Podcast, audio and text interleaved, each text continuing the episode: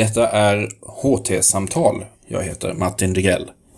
Vad i hela världen kan förena hårdrock och urtida fossil? Svaret är geologen Mats Erikssons forskning. I detta samtal från Bokmässan 2018 berättar Mats om hur hans två stora intressen möts. Lovisa Brännstedt leder samtalet. Då hälsar jag er välkomna till Lunds universitets monter. Och framförallt välkommen till dig, Mats Eriksson. Tusen du tack. är professor i geologi och forskar framförallt på fossil. Det stämmer.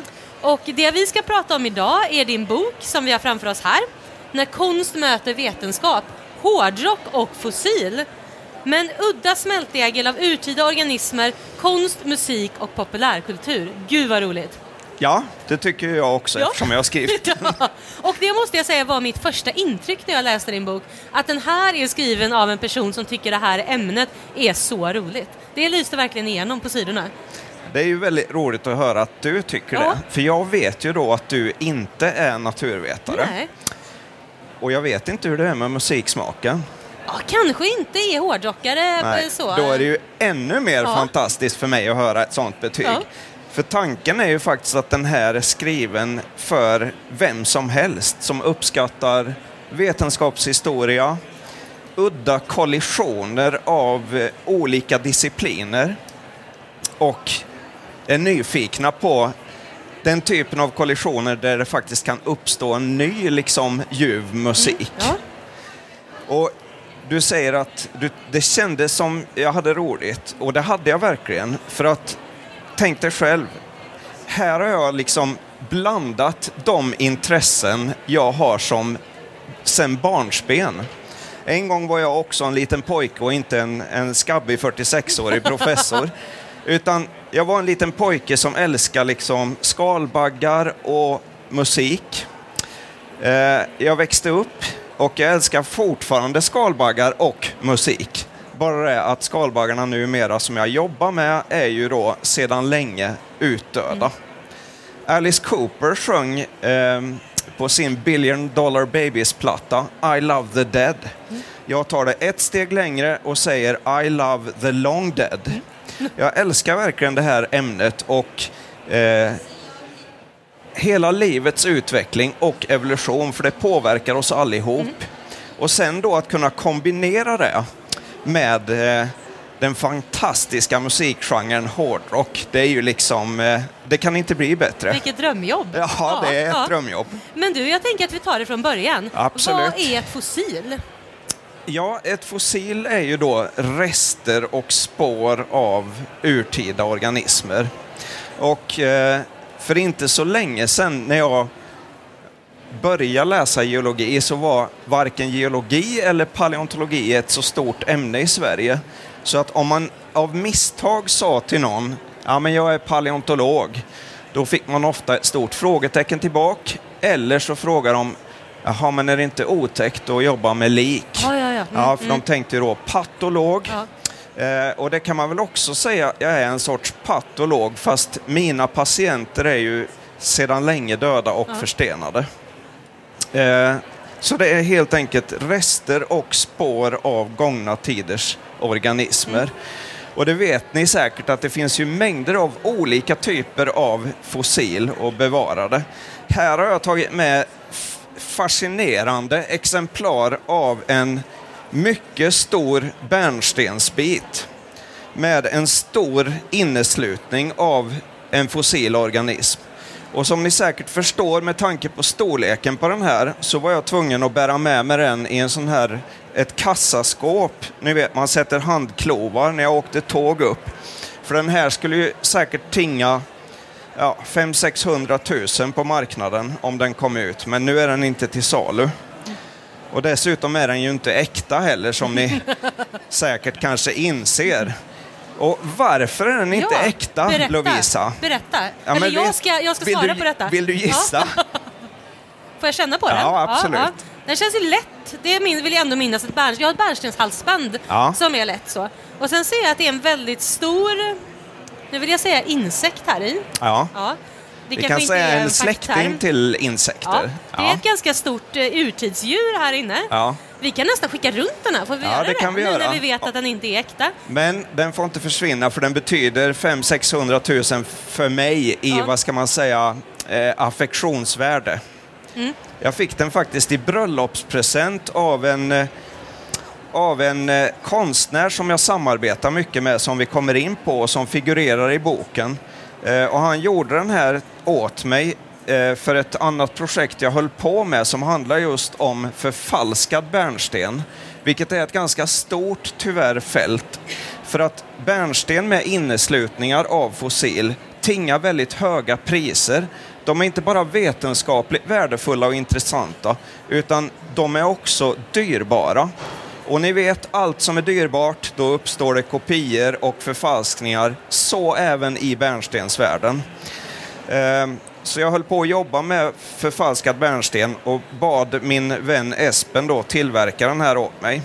Och det är flera saker som gör att man kan säga att det här är en förfalskning. För det första så kan man säga då att den här, det inneslutna djuret är lite för stort egentligen. Det är väldigt, väldigt ovanligt med stora inneslutningar i bärnsten för att stora organismer är ju ganska starka så de har lätt att dra sig ur den här klibbiga kådan och inte fastna i den.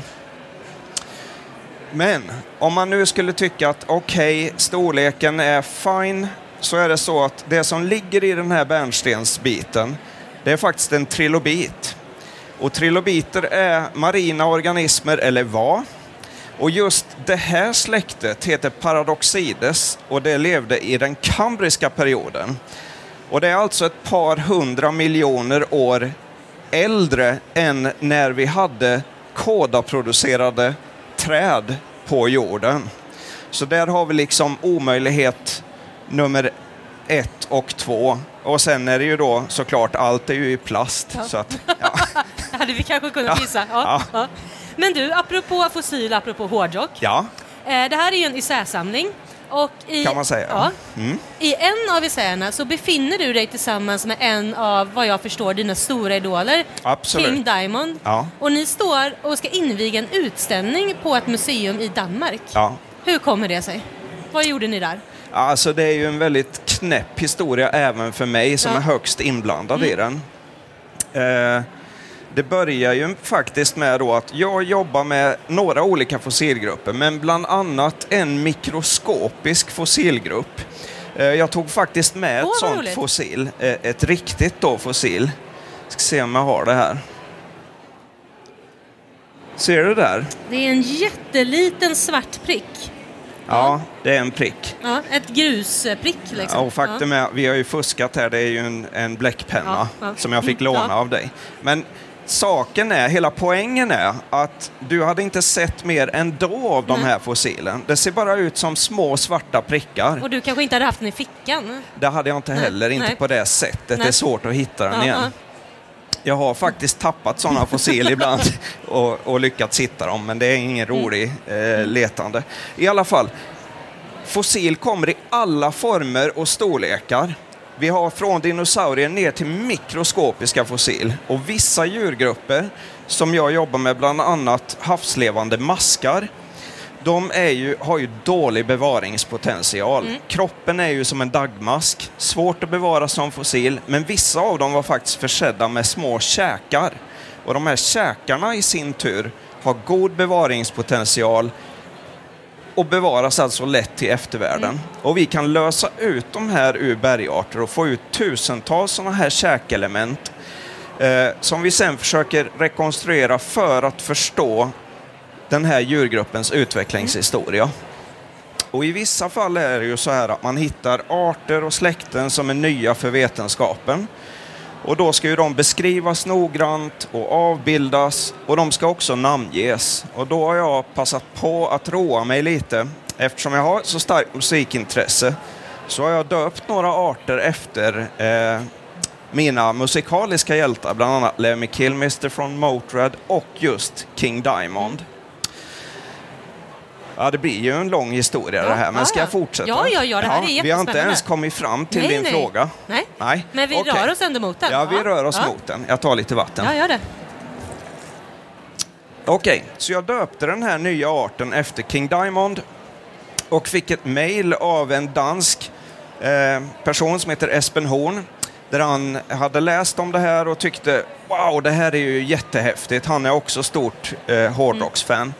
Ska vi inte göra skulpturer av dina hårdrocksmaskar? stod det i det här mejlet. Och jag tänkte, vad är det här? Det måste ju vara spam eller trams eller någonting. Så jag googlade honom lite och insåg att herregud, det här är ju liksom en sann konstnär som jobbar med att tillverka rekonstruktioner av både urtid, eh, urtida och moderna djur och leverera dem till museer runt om i världen. Och jag insåg, herregud, här har jag chansen att faktiskt blåsa ett av mina fossil till liv, så att säga Mm. billigt talat, eh, med hjälp av den här eh, fantastiska konstnären.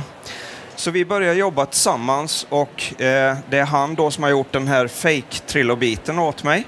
Men den här, det här fossilet som det skulle ha varit på Ja. mitt finger, det ser ut så här faktiskt när man gör en skulptur av det. Det här är en exakt replika av de här små käkelementen från masken då som är döpt efter King Diamond.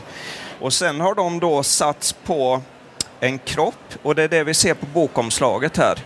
Så det här är väldigt eh, effektiva jägare som lever nere i havsbottnarna med de här käkarna uppspärrade. Och kommer det ett bytesdjur förbi så klipper de det och drar ner dem i havsbotten. Väldigt eh, passande, vad ska man säga, estetik även för hårdrockssfären, Ja, ja. tycker jag. Okej, så då hade vi tillverkat den. Då var det en annan gemensam vän som jobbar på ett eh, museum i Danmark som tyckte att ska vi inte göra en utställning av det här som vi kallar Heavy Metal and Punk Fossils? Klart Jo, det är klart vi ska. Så det gjorde vi.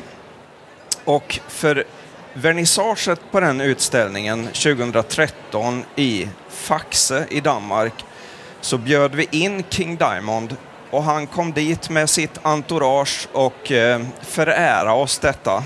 Eh, så det var ju fantastiskt för mig som liksom eh, stort fan av honom sen barnsben, stort fan av natur och paleontologi, att få se det här liksom komma ihop. Wow.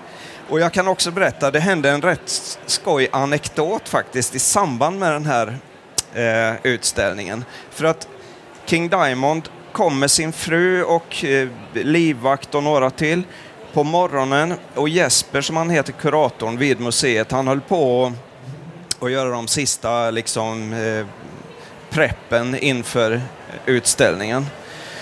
Och han pratade väl lite med besökare som kom och det hör till saken att King Diamond på scen så har han sminkat hela sitt ansikte ungefär som Kiss.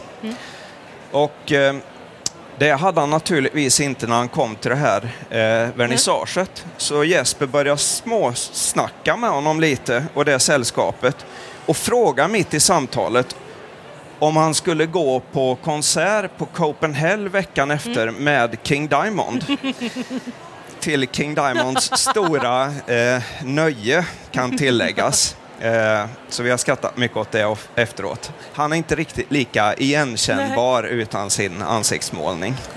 Sen har den här utställningen växt eh, ordentligt. Den heter numera Rock Fossils och har turnerat runt i Europa ända sedan 2013. Och museer drar i oss efter den. Så att det verkar vara fler som appelleras av att sätta naturvetenskapen i ett, vad ska man säga, eh, populärvetenskapligt, populärkulturellt, eh, mänskligt narrativt perspektiv. För jag tänker dels självklart att den fantastiska hårdrockskopplingen, men också det här, det här minifossilet som nu var en, en eh, prick med pennan, men Ja. ändå. Den är ju svår att liksom visualisera sig, även om man ser den du vet, svartvitt i liksom uppförstorat. Det här däremot måste ju vara fantastiskt även för visualiseringar i allmänhet. Exakt. Nu ser man ju verkligen hur den liksom ser ut och funkar. Precis. Och vi har samarbetat ganska mycket kring, kring de här sakerna, jag och Espen. Eh, inte bara Rock Fossils utan andra samarbeten där han hjälper mig att just blåsa liv i mikroskopiska fossil som jag jobbar med. Och precis som du säger så det ger en möjlighet för gemene man att faktiskt se organismer i tre dimensioner som man aldrig normalt sett kommer i kontakt med eller kanske har sett eller känt till överhuvudtaget. Och det känns väldigt tillfredsställande i sig. Såklart. Du, en sista fråga Ja, innan det är dags för frågor från publiken. Det är ju nästa fossil du hittar. ja.